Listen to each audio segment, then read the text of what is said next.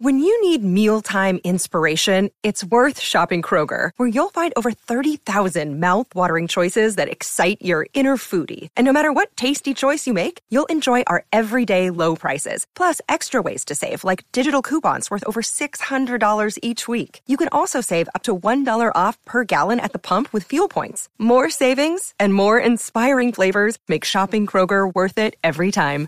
Kroger, fresh for everyone. Fuel restrictions apply. Did you know that Black and White Sports is the largest independently owned conservative sports brand in the world? We have over 125,000 subscribers on YouTube and over 39 million views. Our episodes get more views than most ESPN programming every single day. And now we have exploded on podcast. We brought our episodes to podcast for you to enjoy at work, school, in the car, on the beach, wherever you choose to consume our audio. We are available on Apple Podcasts, Google Podcasts, Castbox, Radio Public, Spotify, Overcast, Pocket Cast, and Breaker. Subscribe now. Let's talk about today's sponsor, Javi Coffee. Javi Coffee is the way I love to start off my morning. I work very, very hard for you guys to put out the best content possible. And I get my energy from Javi Coffee.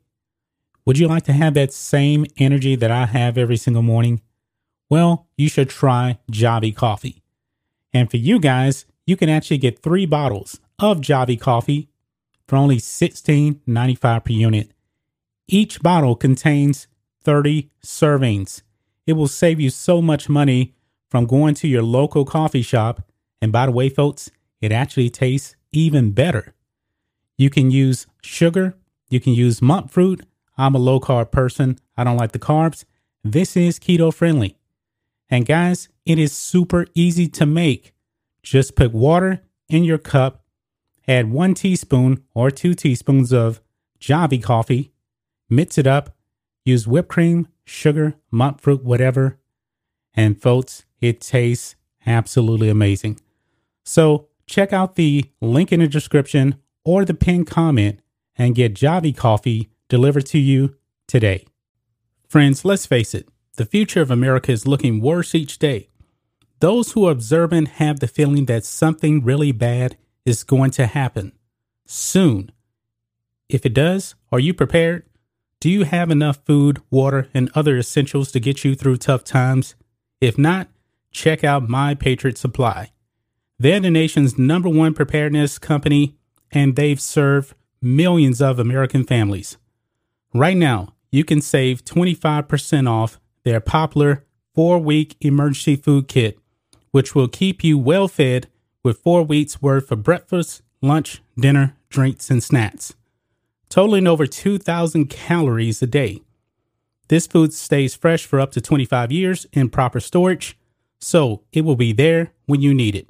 In fact, you may need it a lot sooner than that. So don't wait.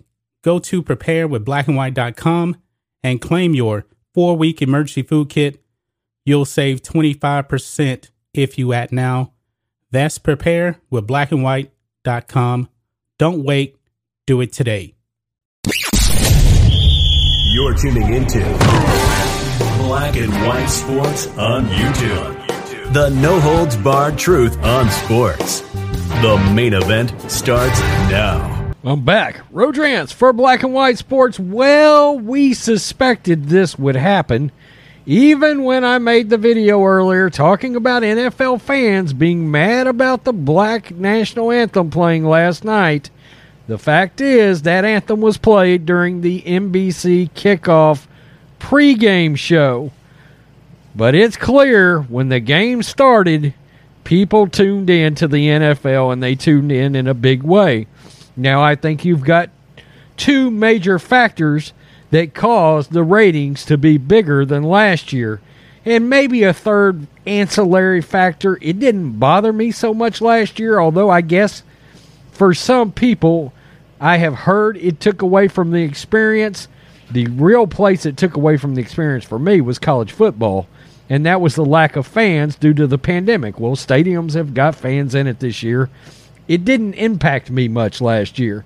Uh, however, however, the NFL made sure they scheduled a absolute guaranteed ratings win. No matter what, they put America's team, the Dallas Cowboys, the most popular franchise in all of American sports, on opening night against America's quarterback, Tom Brady, the Super Bowl champion, the GOAT, the seven time Super Bowl champion, who played for the Patriots, now with the Bucs. They were celebrating the Super Bowl win last night before the game. And Roger Goodell, we all know, intentionally, absolutely, they scheduled that game for that purpose. They knew no matter what, it was going to be a big ratings win for the NFL. The other factor is the fact that so many states are now going to allow legal gambling in their state. Don't think that's not a major, major swing. Don't think that's not going to keep people's attention. The more and more states that become legal, football is going to be the main sport, the NFL, that people are going to gamble on. And we saw a reflection of that with the ratings. They just came out and the ratings the ratings are big. The ratings are big for the NFL from last night. Uh, we always want to be fair. The NFL kickoff game for NBC up sharply from 2020. In the latest TV ratings, NBC's Sunday Night Football presentation of Thursday night's NFL kickoff game between the Bucs and the Cowboys averaged 22 million total viewers. Wow. Up 29% from the preliminary numbers for last year's Chiefs Texans matchup and also topping the early audience for the 2019 Packers Bears opener. Last year's NFL kickoff went on to report 19.3 million viewers. So essentially, come hell or high water, this game is going to end up being up right right around 30% on viewership and up right around 3 million viewers. Again, I think people have changed some of their viewing habits around the NFL, but between gambling and between Roger Goodell absolutely scheduling a can't miss game to make his ratings look good, some of his propaganda stuff that he did in pregame and all of that, he insulated the NFL last night. Um, I'm going to be interested to see. Look, we've got Sunday night football. We got the Bears and the Rams, and I understand the Rams are opening that new stadium. But do the Rams really move the needle? Sure, the Bills have a uh, the uh, the Bears have a national following, but Justin Fields is not starting that game. So I'm interested to see a comparison that will happen between Sunday night football last year and Sunday night football this year. I may be wrong, but I think the Giants and the Cowboys played on Sunday night football last year. So, in my opinion, I think the ratings for Sunday night's game could actually be stagnant at best. But I don't know. I don't know. Okay, a lot of people may have come back this year.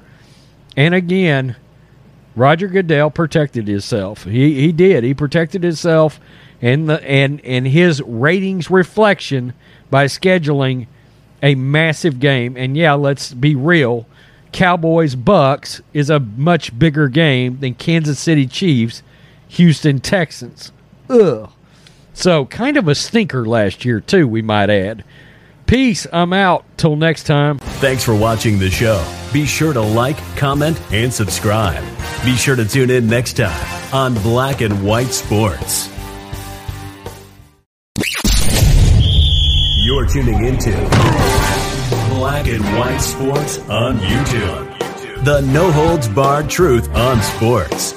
The main event starts now. I'm back. Rodrance for Black and White Sports. Well, we have a case of an ESPN employee that has gotten caught up in ESPN's vaccine mandate. That's right, the jab. Boy, there's a lot of those mandates going around all of a sudden in regards to the jab. Joe Biden? Well, we've made it very clear on this channel. We feel like the jab decision is your personal decision, your personal freedom for you to make with your family your medical doctor, whoever you feel like you need to make that decision with. And we don't feel like that's something that should be forced onto you as an individual in this United States of America. Well, we know ESPN passed some vaccine policies a while back, and this college football reporter has said, Enough. I'm not doing it. Let's get to this story. Sideline reporter off of ESPN's college football coverage for not getting COVID vaccine. ESPN will be without longtime sideline reporter Allison Williams from their college football coverage this season. And guys, she's been around a long time. Williams, who was noticeably absent from the start of the college football season, announced she refused to get vaccinated against COVID 19. Last week, it was reported that Al Leiter and John Smoltz were no longer in MLB's network studios after refusing the vaccine. Williams, however, becomes the first high profile talent from ESPN to violate the company's vaccine policy, which mandates the jab for all on site employees. Quote, while my work is incredibly important to me, the important role I have is as a mother. Bravo. Williams wrote in a statement on Twitter, throughout my throughout our family planning with a doctor as well as a fertility specialist, I have decided not to receive the COVID 19 vaccine at this time while my husband and I try for a second child. And this is her statement right here that she released on Twitter. Quote, This is a deeply difficult decision to make. It's not something I take lightly. Show continued. I understand vaccines have been an essential in the effort to end the pandemic. However, taking the vaccine at this time is not in my best interest. After, oh, and you won't hear a lot of people in the mainstream media say this, after a lot of prayer and deliberation, I have decided I must put my family and personal health first. I will miss being on the sidelines, and I am thankful for the support of my ESPN family. I look forward to when I can return to games and the job that I love. Disney, which owns ESPN, announced a COVID 19 vaccine mandate for all non union employees last month, but ESPN was ahead of Disney's policy, having already issued their own vaccine mandate for employees who will be on site to ensure compliance with various leagues and conference protocols. Williams has been with ESPN since 2011 and moved to their Saturday college football coverage in 2016, teaming with play by play voice Bob Wischusen and Dan Orlovsky. Yeah, I know those guys. Not personally, but I know who they are. She has also worked on the network's lead college football broadcast crew with Herbstreit and Fowler. Yikes, that's a pretty good gig to have to walk away from. It's a shame that this woman when she is trying to have a second child, is faced with a policy from her employer requiring that if you want to work for us, you have to take this jab that could, could, and I don't know, I'm not a medical doctor, YouTube, but could impact, and evidently after consulting with her doctor, they felt like it could impact her wanting to have a second child. And you know what? bravo to her for bringing up religion for once. You don't hear that a hell of a lot. In fact, anybody involved in sports, if I'm being real lately, Jason Whitlock is the only one I ever hear bring up anything to do with God, religion, prayer, etc., etc. It just doesn't happen. It's like the I, I don't know. It's like something you're just absolutely not supposed to do. It's frowned upon, but you can bring up the damn BLM all day long. Isn't it funny how this society is working right now? And she gets caught in Disney and ESPN's mandates. And because of that, she has to leave a job that she, you blatantly can tell this woman loves. And that's a good job. College football sideline reporter. And she's had some good gigs. I mean, obviously, she's pretty good, or she would never get to get up there with Herbstreit and Fowler even if it's on an interim basis or a fill in basis. ESPN must be, at least from a talent standpoint, rather high on her capabilities. And if she's been there since 2011, she's having to walk away from a long time gig. We knew this sort of thing would happen. Uh, we're starting to see it a little bit more and more. John Smoltz, Leiter got caught up with Major League Baseball. At least they didn't have to walk away from their immediate gig. They're at least able to do their jobs from home, but they won't allow them in the studios. So stupid. I mean, utterly ridiculous. I hate to see this. I think this should be a personal freedom choice, something that she should be able to determine whether or not she wants to do and not run the risk of being without her employment to do so. Tell me what you think, black and white sports fans. Make sure you hit subscribe if you're new to the channel. Peace. I'm out. Till next time. Thanks for watching the show. Be sure to like, comment, and subscribe. Be sure to tune in next time on Black and White Sports. You're tuning into Black and White Sports on YouTube. The no holds barred truth on sports. The main event starts now. I'm back. Rodrance for Black and White Sports. Well, the NFL returned last night, and Tom Brady and the Tampa Bay Buccaneers absolutely freaking delivered last night. They delivered with that comeback victory in the last 130, 124 of the game against the Dallas Cowboys, driving the Bucs down for a game-winning field goal. Look, I would uh, be irresponsible if I did not mention how good Dak Prescott looked last night. He looked fantastic. I think he's going to be good for the Cowboys this year. And Dan Quinn's defense, and I understand, I understand they gave up some points, but Dan Quinn's defense did show something to me last night in regards to maybe being able to get some turnovers, etc., etc. Well, Cowboys might be decent this year, okay? There's no doubt they can score. And I thought it was a hell of a performance going into Tampa against the Super Bowl champs and nearly pulling it off. That was the great part about the NFL. It's always been the great part.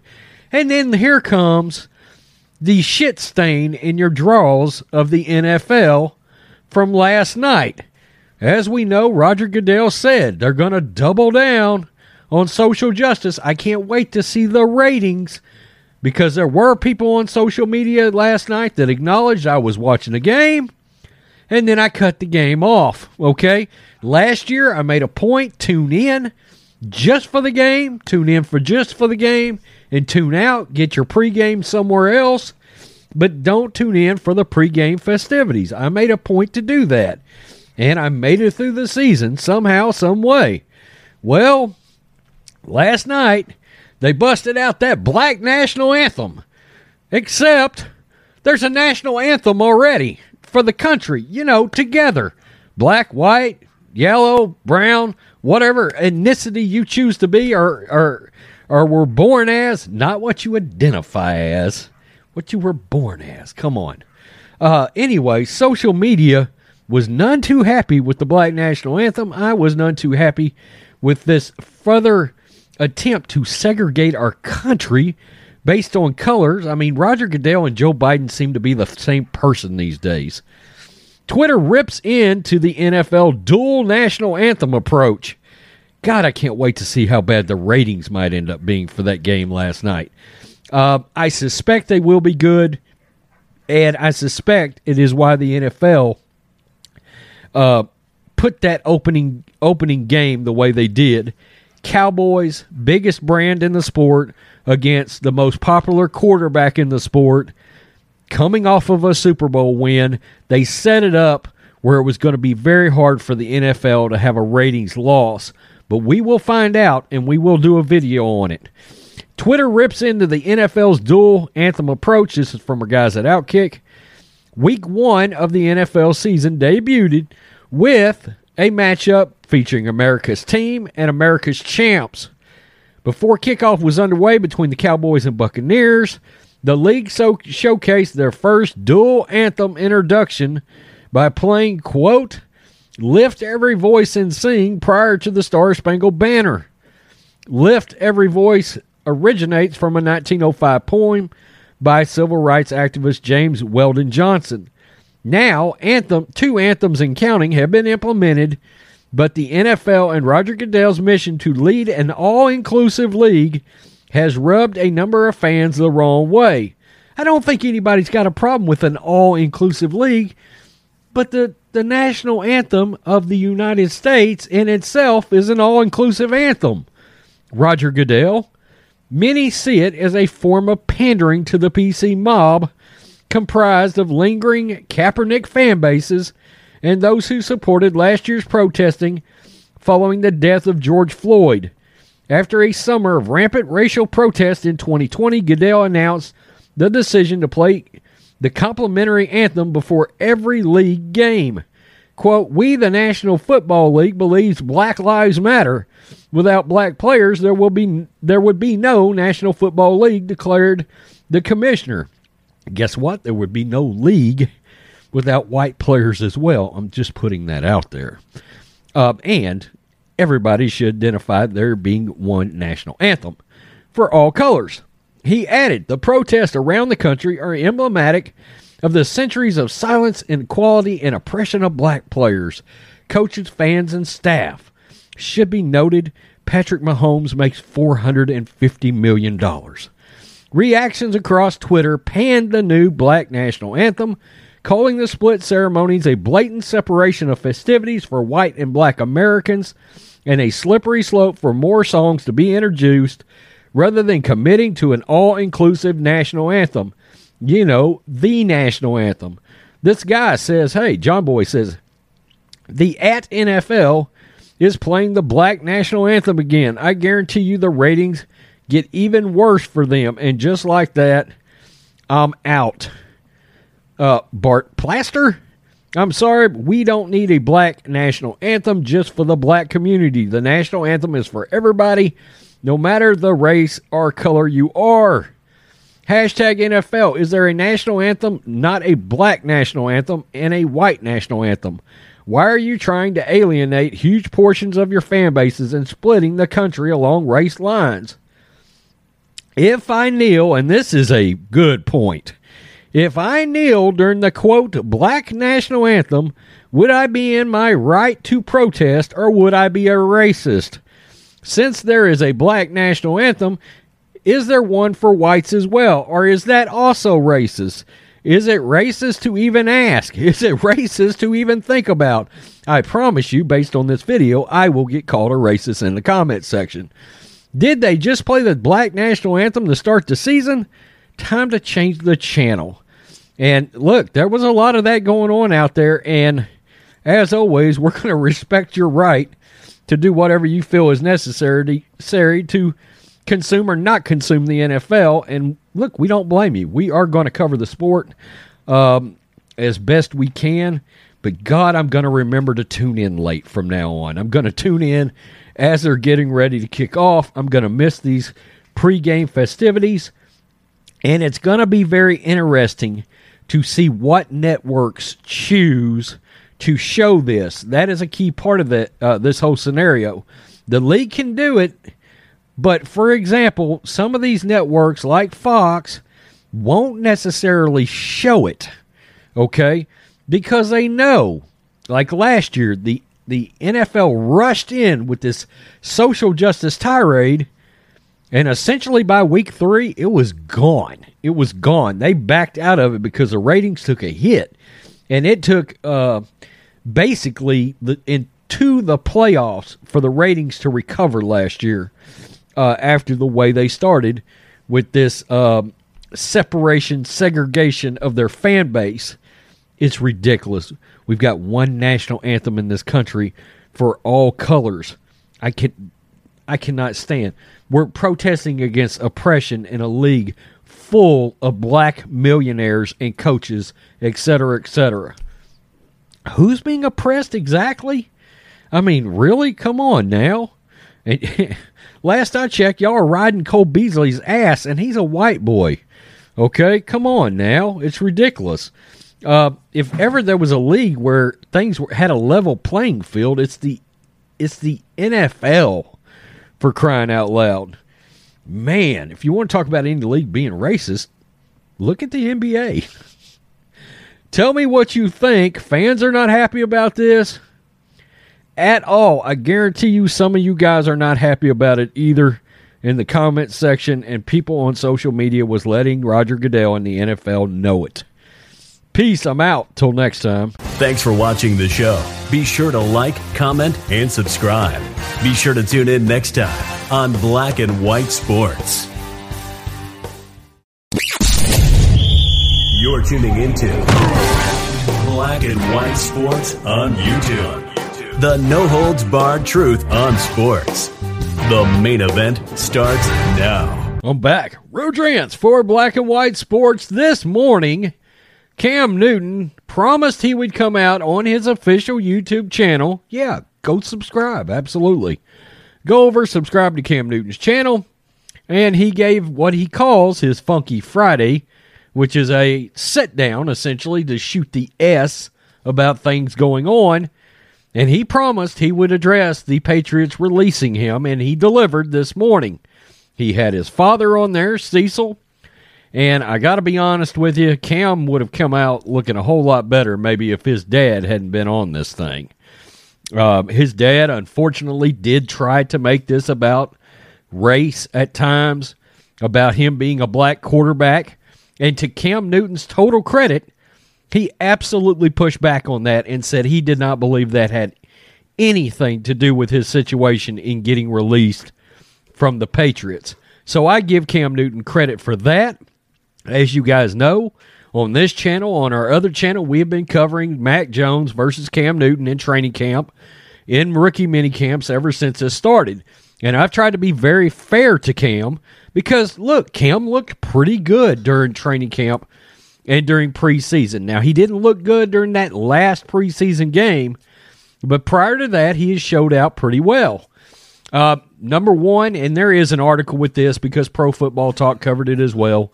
But number one, he said he absolutely did not feel like the vaccine had anything to do with this decision. Um, look, Cam, it's great that you feel that way. I just disagree. Okay. And it's not because you chose not to get the vaccine. Look, I respect the fact that you decided you didn't want to get it and you stuck to your guns. Absolute, all the respect in the world for your choice on that, Joe Biden. But um, it also, I do believe, influenced their decision because let's be honest, with the protocols that the NFL has set forth, it absolutely affects his availability the way it's set up, okay?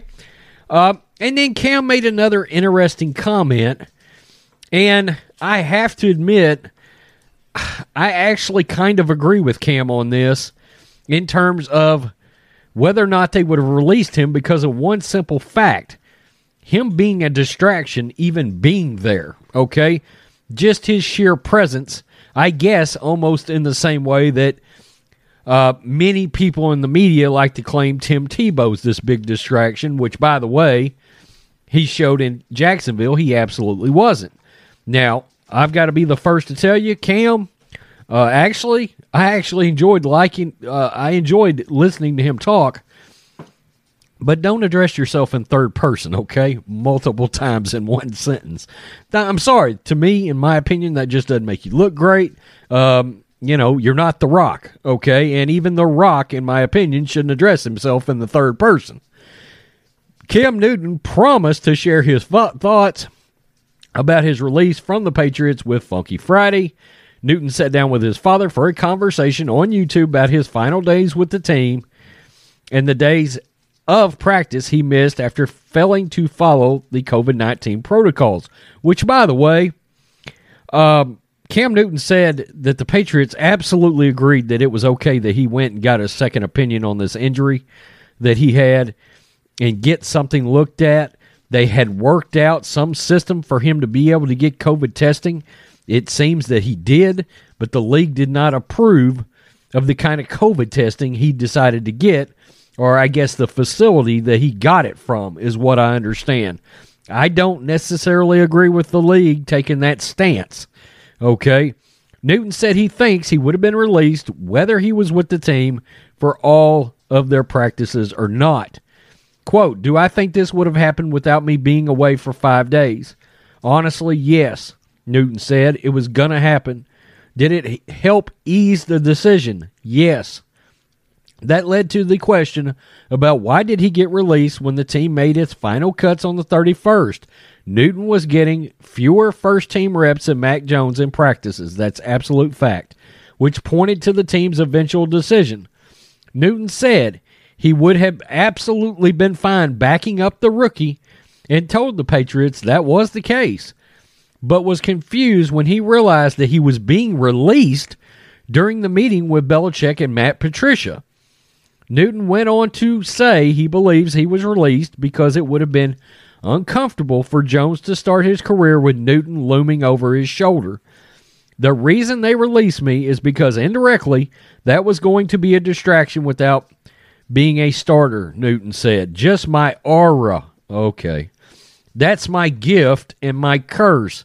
And this is where Cam just loses me with some of this stuff. When you bring a Cam Newton to your facility, when you bring a Cam Newton to your franchise, people are interested. Dude, third person thing, cut it out, please. Newton said he thinks the Patriots would be winners with either quarterback, that sticking him and starting well would have made it harder to go to Jones. I agree with that. The Patriots opted to go with Jones in Sunday's game against the Dolphins. Will provide the first ta- uh, chance to show Mac Jones versus Cam Newton. And he's right about that. Had the Patriots, which, by the way, I think the Patriots would have won games with either quarterback. I'm not going to kid you. I said last year, um, and they're like, you know, we've got this real Brady versus Belichick thing going on out there. And look, I think I think Belichick's a phenomenal coach, and the fact that he took that group and won seven games last year, frankly, I think he overachieved. If that would have been some other coach, if that would have been look Jon Gruden, they might have won two games last year. Honestly, um, so I thought Belichick did one of his best coaching jobs, honestly, with the lack of talent they had on that team. Uh, so anyway, you get the point. Um, he said because of his aura around him and Mac Jones, they decided to get him out of the building. Um, I was looking; he had a lot of people in the in the live stream. I believe at one point I saw about thirty eight hundred watching and uh, there were a lot of Cam fans in there. A lot of a lot of people thought it was about race. I can't imagine how you come up with that. I really don't. I think that's ludicrous. I think it's stupid, and I think Cam Newton recognized that just wasn't what happened here. Now he said, uh, "Does he think there's 32 quarterbacks in football better than him?" I agree with Cam. I I don't agree with that either. Look, you know in my opinion, I think Cam could start in Houston, for example. Do I think he's better than Tyrod Taylor? Yeah, I do. Okay. And he's certainly better than most of the backups in the league. So I always try to be fair to Cam.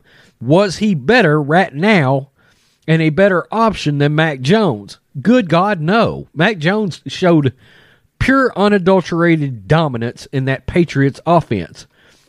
And I was really confused because uh, Cam said that there were things about the Patriots offense, which I have heard that most teams in the league don't do. It's a very known, complex offense.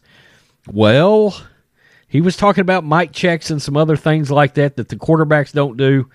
And there's only a couple of offenses in the league. He's never done that before prior to getting to the Patriots. And I thought it was routine at this point. Uh, I have never heard that at all, at least in recent years. I always thought the quarterbacks had the ability to make the checks, and they taught that when they were um, installing systems these days.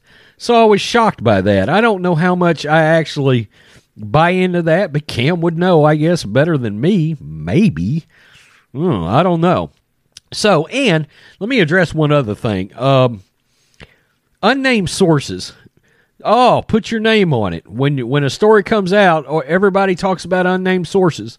Well, some of the biggest stories in the history of anything were broken because of unnamed sources. I love how people want to dog the unnamed sources out. Well, you wouldn't get much news out there if everybody couldn't, you know, leak a little news out. And don't get confused. It's people inside buildings, it's general managers, yeah, general managers, head coaches, assistant coaches, and players that leak shit out of buildings. I mean, Cam, Come on, really? You know that. I'm sure you've leaked things. So stop that nonsense. Tell me what you think, black and white sports fans. I don't know that I buy the aura around him is why he was released. God, man. Sometimes, you know, it's it's odd. Part of this interview he was very had some real humility.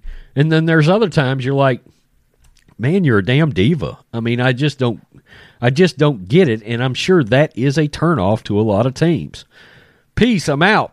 Till next time. Thanks for watching the show. Be sure to like, comment, and subscribe. Be sure to tune in next time on Black and White Sports. You're tuning into Black and White Sports on YouTube. The no holds barred truth on sports. The main event starts now. All right, black and white sports fans, we need to talk about the NFL and the black national anthem yet again. My partner in crime on this channel, Rhodes, has already put up a video how the NFL got a lot of backlash for playing the quote unquote black national anthem. Now, we saw this last season in the NFL. They played the black national anthem before the actual national anthem. And, folks, I'm going to say it again. We only have one national anthem, and that's the Star Spangled Banner. The Star Spangled Banner is for everyone. And I believe when the NFL plays the quote unquote black national anthem, they're basically saying, you know what, guys? The black national anthem is for black people, and the Star Spangled Banner is for everybody else or just white people. It's being very, very divisive. And whoever came up with this idea in the NFL, they need to check themselves. They need to be called out but Roger Goodell, he's the commissioner of the NFL, so I'm pretty sure he signed off on all of this. And folks, it's a disaster for the NFL. I don't like it. Now, I do like the song. I like the song itself as a song. But when it comes to using it to be more politically divisive, I don't like that. And that's what the NFL has done to this song. This song was never written to be any type of a national anthem. It was written at the turn of a century to honor Abraham Lincoln. Okay? But let's move on here. You guys know where we stand with the uh, quote unquote black, black national anthem. We only believe in one national anthem, and we said that it is pretty divisive. And guys, we're not the only one that feels this way. Bill Maher has come out and blasted the NFL for playing the quote unquote black national anthem. Okay. He actually called it segregation. And he's right about that. Essentially, what the NFL is doing, they're promoting segregation. Now, this all, I believe, steers back to what they're teaching in the schools. Folks, in schools now, man, they're teaching segregation among racial lines. That's what they're doing. I don't like it. And I believe that Bill Maher doesn't like it either. So let's go ahead. Let's dive into this, guys. Bill Maher rails against NFL over black national anthem is segregation under a different name. So let's go ahead. Let's read this article here on Fox News. Real time host Bill Maher blasted the NFL for playing two national anthems at Thursday night's season kickoff between the Tampa Bay Buccaneers and the Dallas Cowboys.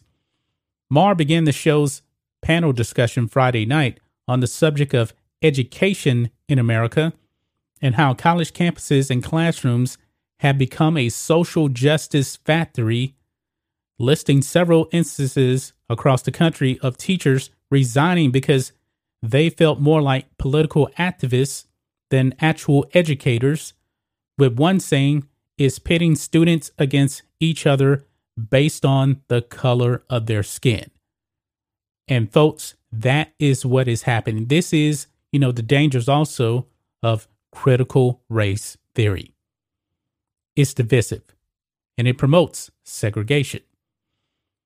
To me, when people say to me sometimes, like, boy, you really go after the left these days, why? Because you're embarrassing me, Maher explained. That's why I'm going after the left in a way you never did before.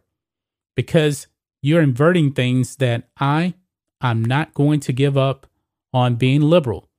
This is what these teachers are talking about. You're taking children and making them hyper aware of race in a way they wouldn't otherwise be. And he's right on the money with that. This all starts in the classroom. And then from there, you start seeing society, corporations, you know, embracing all of the wokeness, uh, the race baiting, all of this stuff. Now he brings in the NFL to this. He continued, quote, I saw last night on the football game Alicia Keys saying, lift every voice and sing, which now I hear is called the Black National Anthem. Now, maybe we should get rid of our national anthem, but I think we should have one national anthem. I think when you go down a road where you're having two national anthems, colleges sometimes now have, many of them have different graduation ceremonies for black and white, separate dorms. This is what I mean segregation. You inverted the idea. We're going back to that under a different name. You see that here? When you go down a road where you have two different national anthems, segregation. We're going back to that under a different name. Absolutely, he is 100% right on that. And I'm not a fan of this. I'm not a fan of this whatsoever. I mean, the whole entire country is not just uh, sports. I mean, I was absolutely shocked, you know, last year when I heard about different graduation ceremonies based on race. And now people are bringing back in the Black National Anthem in sports. And now the NBA didn't even do this. I mean, the NBA only plays the actual national anthem, but we know that the NBA has their own problems. But the NFL is being just as divisive as these colleges right here. They're saying we're going to play an anthem for one group of people, and then we're going to play the other anthem at that. Now, we only one game in, guys, but on these nationally televised games, they're going to continue to play Lift Every Voice and Sing. And we know that there's going to be players that will kneel for the actual national anthem. That's going to happen. We know that. It may not be a bunch of uh, people. Now, during the past game between the Buccaneers and the Cowboys, I didn't see any players kneel for either anthem, even though we only have one anthem. But when it came to lift every voice and sing, uh, both teams were on the sideline. I believe their arms are in a lot. And when the national anthem was played, I don't think anybody knelt, but it's going to happen. We know it's going to happen where you're going to have players standing for lift every voice and sing because we know if you actually have players kneel for lift every voice and sing, let's say especially you have a white player kneels for lift every voice and sing, you know that he's going to be called out for racism. Oh, why you, why can't you stand for the black national anthem? That's going to be the question. Now, I don't anticipate any white players kneeling for that song because we know the backlash would be immense. It would be super immense, and I'm pretty sure none of the none of the white players want to deal with any of that. But when it comes to the national anthem, you're going to have uh, players kneel for the kneel for the national anthem, but stand for the black national anthem. It's extremely divisive. The NFL needs to cut this out, but they're going to continue to play this on their most high profile nationally televised games. And Bill Maher is right. This is segregation. That's just my thoughts on this. What do you guys think of this? Black and white sports fans. Let us know what you think about all this in the comments. Make sure you subscribe to Black and White Sports, and we'll catch you next time. Thanks for watching the show. Be sure to like, comment, and subscribe. Be sure to tune in next time on Black and White Sports. You're tuning into Black and White Sports on YouTube. The no holds barred truth on sports. The main event starts now. I'm back. Road Rants for Black and White Sports. Well, first Laurel Hubbard in the Olympics, transgender weightlifting, and now we have transgender fisticuffs. That's right, MMA fighting. a former male, still a male, come on, former male going in the ring and beating on females, for lack of a better way of putting it. Let's just keep it real, okay? Uh, we have a transgender MMA fighter that won their debut. I always wonder when we're talking about this stuff, why is it we never see woman transitions to male, woman transitions to male, joins men's MMA to fight? And I'm not saying it maybe hasn't happened, but why does it seem it's always the other way around where there seems like there's going to be a clear biological advantage? I, I always wonder that. Uh, at least where you start seeing success being had. Let's put it that way. Transgender MMA fighter Alana McLaughlin spent several months looking for a female fighter to face off against for McLaughlin's first official MMA bout. Huh, I wonder why you would have such a hard time finding a female fighter. The 38 year old fighter who competed male slash female gender reassignment back in 2016 went through an adversarial process to arrive to Friday's match against Celine Provost, a contest that debuted the second ever transgender fighter in women's MMA history. The fight resulted in a second round victory by McLaughlin via a rear naked choke. Born in West Columbia, South Carolina, a young McLaughlin had an early stint as a Division II sprinter at Newberry College. McLaughlin joined the military in 2003 and served for the U.S. Army Special Forces for seven years. After leaving the military and facing a decision to transition out of being a biological male at 33, McLaughlin pursued the world of MMA after Fallon Fox debuted the first mixed martial arts transgender fighter in 2011. Fox's first official victory came against Elisha Helsper in by, by TKO. The world of mixed martial arts, notably the UFC, this is uh, interesting to note. Dana White is saying no, has been resistant resistant towards introducing transgender competitors over the competitive advantages posed by transgender women's heightened levels of testosterone. After Friday's win against Provost, McLaughlin remains persuasive over of more opportunities to enter the octagon. Right now, after following in Fallon's footsteps, commented McLaughlin's, paying homage to Fox, I'm just another step along the way. It's my great hope that there will be more follow behind me. If we want to see more trans athletes, if we want to see more opportunities for trans kids, we're going to have to work a way to get in those spaces and make it happen. Well, number one, how about we leave kids and trans anything separately? I, I'm sorry, but until you're 18 years old, you know, you shouldn't be allowed to be making any kinds of decisions involving things that alter your gender. That's just my opinion. I don't care if anybody likes that or not. I'm not ashamed of that opinion, not even for a solitary millisecond. Uh, I'm not. And again, I think it's interesting. You heard what this article said from Outkick that Dana White and the UFC is resistant.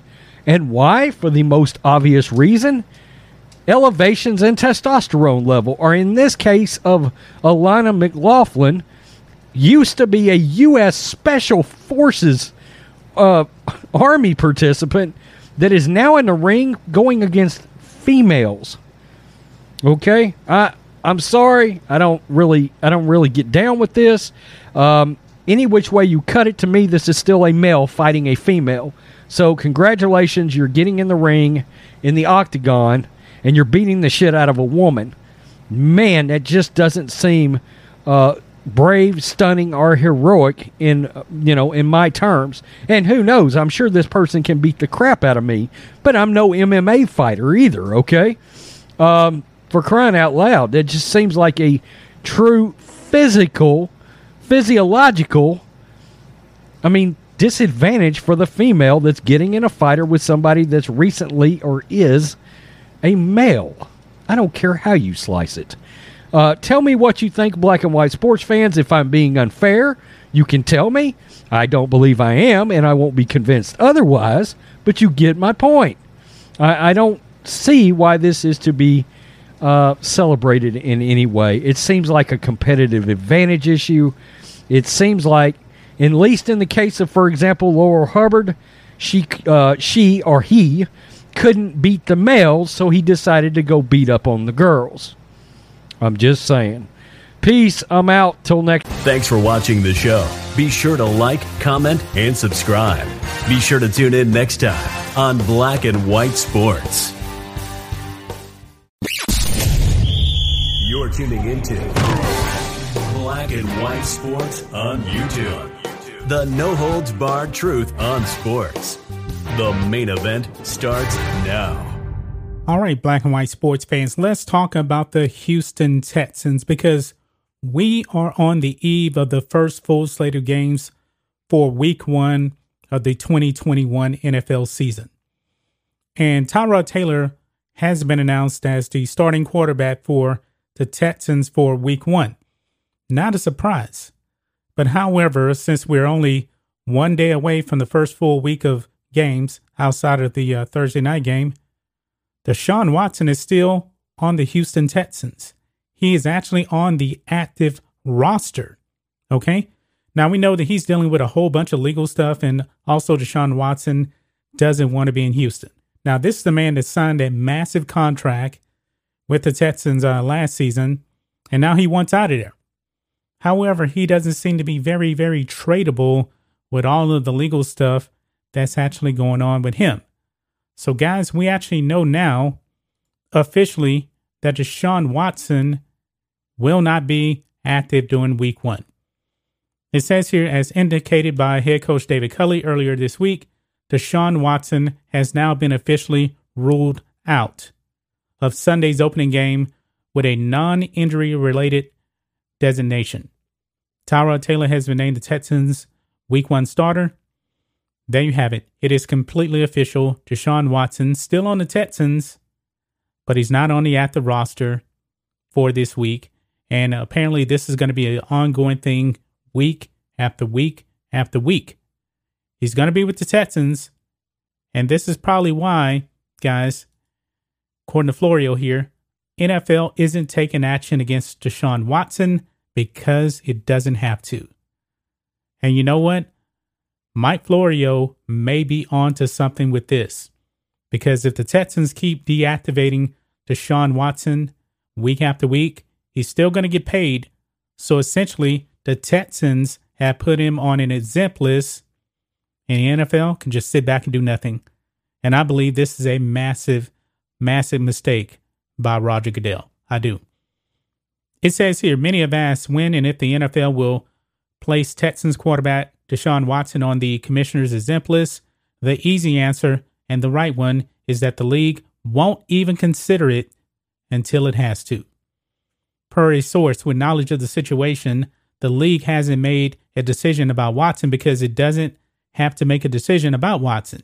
With the Texans content to pay him to not play, and we just saw that, and with Watson content to not play and get paid for it, the NFL has no reason to do anything about it.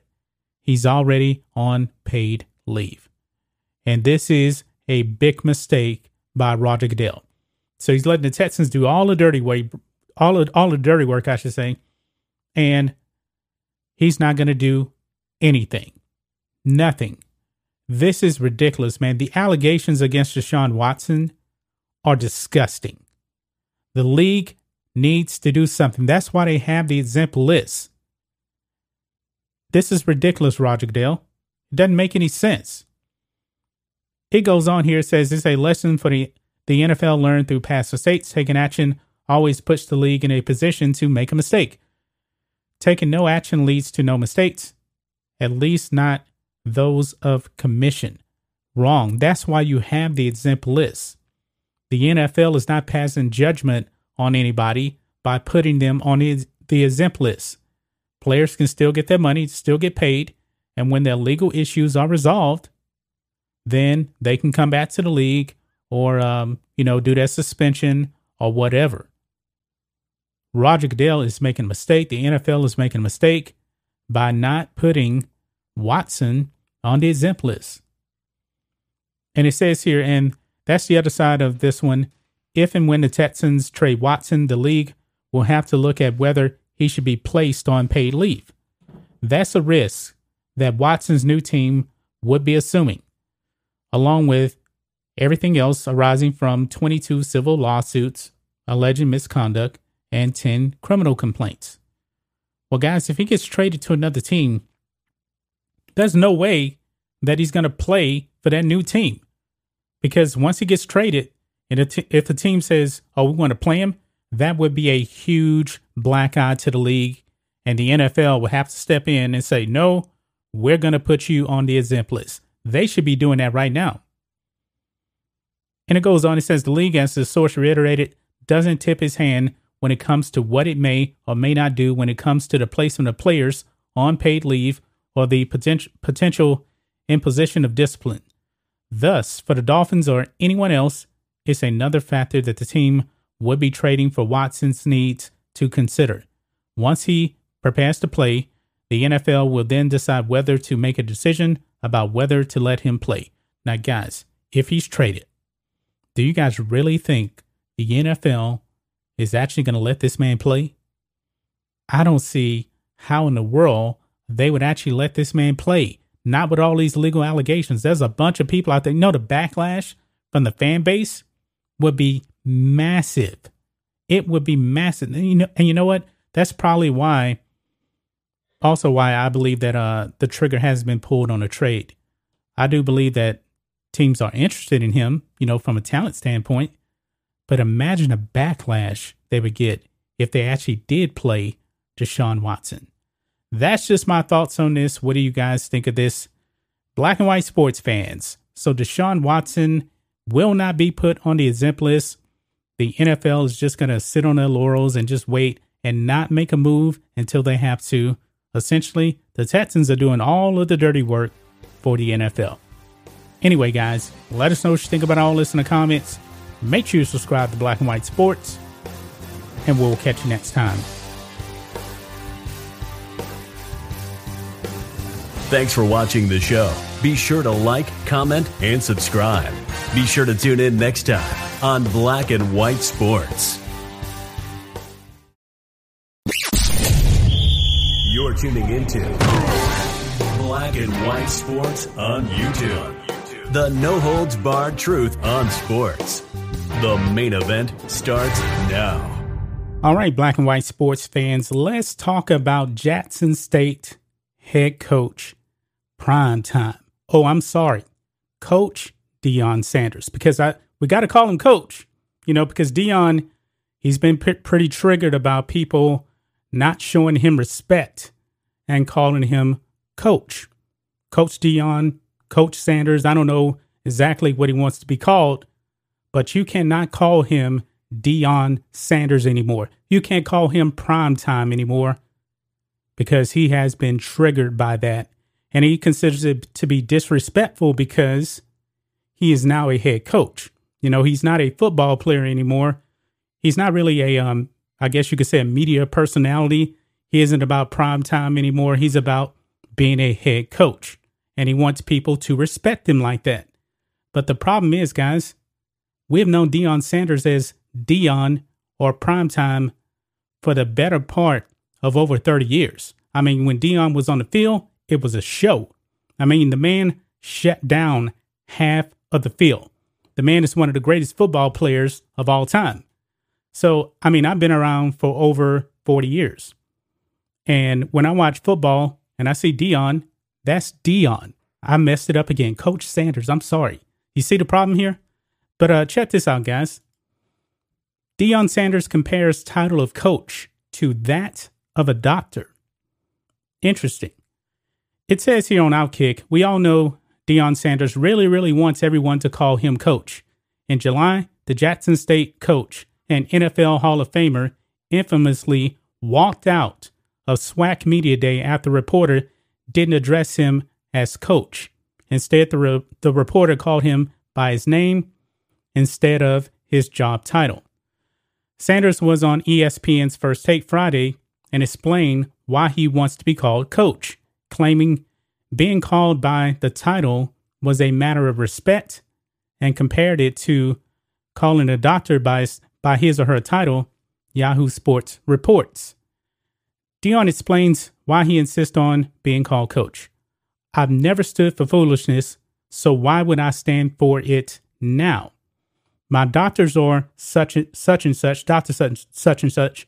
The nurses are nurse such and such. Other teachers are Mrs. and Mr., Sanders said. Despite the educational differences of a medical doctor and Sanders went through to prepare for their respective career paths, Sanders said that the reporter calling him by his own name was an attempt to belittle him. Quote, to call someone by their name to try to belittle what I've accomplished and what I've worked for, that's just not right. And I wasn't going to stand for it, Sanders said. So, wow. So he is comparing what he's doing to a medical professional. Now, this is the problem, guys. I've heard other coaches be called by their name. Let, let's just talk um, Bill Belichick, you know, arguably the greatest head coach of all time when it comes to football. I've heard Tom Brady call Bill Belichick Bill Belichick many times. I mean, I'm pretty sure that he has called him coach, but I've, I've heard Tom Brady's call him Bill many times. Troy Aikman, I've heard him call Jimmy Johnson Jimmy many times. But the problem is, man, Deion Sanders was such a great player that it's kind of hard to see the difference between, you know, Coach Sanders and primetime. I mean, we have been calling Deion Sanders, Deion Sanders, or Deion or primetime for decades. I believe, if I'm not mistaken, this is his first year at Jackson State. We're still getting used to it. Now, I don't think that the reporter was trying to belittle him by calling him by his name. I mean, his mama named him Deion. I'm gonna call him Deion, you know. But I, I get where Deion's coming from, though. I get that. I just don't think that the reporter was trying to belittle him. I mean, Deion is in a different spot from other coaches. I mean, for the most part, when you're talking about head coaches, even like in the NBA, for example, a lot of head coaches weren't great players. They weren't. I mean, it's rare. It can happen. But for the most part, a lot of coaches were just um, middle of the road guys that a lot of people really didn't know. But Deion Sanders was all time great. And you know what? Deion is to blame for everybody calling him Deion or Deion Sanders or primetime. I mean, the man put on a show. This the man that had the Jheri curl, had to look good. I mean, he made the do rag popular. He wanted to be cool. I mean, he was Deion Sanders. He created that. Now he's going into a different path. He's expecting people to not call him Deion anymore. That's going to be tough for a lot of people. I'm I'm sorry. I mean, that's just the way it is, man. It's going to take a lot. You know, people in the media have been calling him Deion for decades. Now he's a head coach. I get it. He wants to respect. Um, comparing it to a doctor, um, I don't know because think of this. Shaquille O'Neal has a doctorate de- degree. Nobody calls him doctor, and he's not offended by it. But if you're talking about medical doctor, yeah. I mean, my doctor, you know, I call him, I call him doc, you know. But I get where Deion's coming from, but uh, he shouldn't be triggered by this. He really, really shouldn't. I don't believe that anybody's trying to belittle him whatsoever. That's just my thoughts on this. What do you guys think of this? Black and white sports fans. Let us know what you think about all this in the comments. Make sure you subscribe to Black and White Sports, and we'll catch you next time. Thanks for watching the show. Be sure to like, comment, and subscribe. Be sure to tune in next time on Black and White Sports. You're tuning into Black and White Sports on YouTube. The no holds barred truth on sports. The main event starts now. I'm back. Rodrance for Black and White Sports. Well, this is one of those times when you don't have anything else to say or any other excuses. As always, somebody will call racism in out of the bullpen. Yeah, And this time, it makes absolutely no sense at all. Of course, lately, let's be honest, does it really make a lot of sense any other time? Usually, no. And this is one of those times. Pedro Martinez, that's right, the Hall of Fame pitcher, awesome pitcher, great pitcher for the Boston Red Sox, has come out and claimed he lost a Major League Baseball most valuable player race to Ivan Rodriguez because of racist baseball writers. Now, I'm going to point some things out in this article, and you're going to be like, what? Number one, one of the writers he's accusing of this was black. That's right. Oh, boy. Absolutely ridiculous. It should also be noted the other thing I'm going to point out is the other people that were up for the award were also minorities. You can't make this kind of stupidity up, folks. You cannot. Let's get to this. Pedro Martinez claims he lost the Major League Baseball MVP race to Ivan Rodriguez because racist baseball writers. Wow. At his peak, Pedro Martinez might have been the most dominant pitcher ever. He was deserving of an American League MVP award honors in 2000, and he was stiffed of the award in 99. Martinez led the league in wins, strikeouts, and ERA, recording numbers that were unheard of, especially in the midst of the sl- slugging steroid era. For whatever reason, two writers left Martinez off of their MVP voting ballots. I can tell you exactly why, effectively voiding him of the award. Martinez, however, offered one possible reason they were racist. This is crazy. Quote, You don't want to say you racist, but sometimes you have to think. There are people that are racist. Martinez told his former teammate David Ortiz and Jared Carrabis of Barstool. Quote, because how can you give votes to people that didn't belong in MVP contention to just harm someone individually? And I had nothing against those two guys. I've always been a professional, except I'm not acting like one now, are you, Pedro? The 1999 LA MVP race r- featured five minorities as top vote getters. Ivan Rodriguez won the award. Martinez was second, followed by Roberto Alomar, Manny Ramirez, and Rafael Palmeiro. George King of the New York Post and Lavelle E. Neal the third of the Minneapolis Star Tribune, he is a black man, by the way, are the two writers who omitted, Mar- omitted Martinez from their 99 LA MVP ballots. Quote, MVP is for everyday players. I agree. Sorry, folks. Pitchers have their own award, King said. It's called a Cy Young. Said at the time in defense of his decision, although King reportedly gave MVP votes to David Wells and Rick Helling the year prior. Yikes. Rick Helling, really? Quote, I don't know why two persons like that would have just picked on one single person. Martinez continued on the Barstool podcast, call him Poppy. To just do that, to be that bad out of 20 places they have, each one of them, they couldn't give me a 19th place vote. Baseball writers have been known to flex their muscles in the past when it comes to award voting. If players stiff them on interviews or made them their jobs as journalists difficult in any way, some writers would be vindictive with their award ballots. That's why Albert Belle isn't in Cooperstown. Are you kidding me? Albert Belle shouldn't sniff the Baseball Hall of Fame. Sorry. And why Jim Rice had to wait 15 years before getting inducted into the Hall of Fame, I will totally concede Jim Rice should have made it before then. There's no question some writers have an agenda when it comes to award voting, but to call them out for racism while the top five vote getters were minorities might be a tough sell. It's downright a no sell. No sell at all. Guys, this is what you get from woke baseball athletes who think they're getting shited for racism. You get idiot takes like this, and this guy believes that these writers, one of which that was black, going against all other minority candidates, they were racist because he did not get a vote. Throughout history, we have heard many journalists say If they are voting for a baseball MVP, it will not be a pitcher. Okay, that is actually pretty common. I've heard it my entire life as a baseball fan. Some writers will not do it. Do I think there might be extreme cases where a pitcher deserves a vote? Maybe, but I don't necessarily agree with it either. I would always tend to lean towards an everyday player than a guy that shows up and pitches in the fourth or fifth spot or sixth spot in a rotation, depending on the team.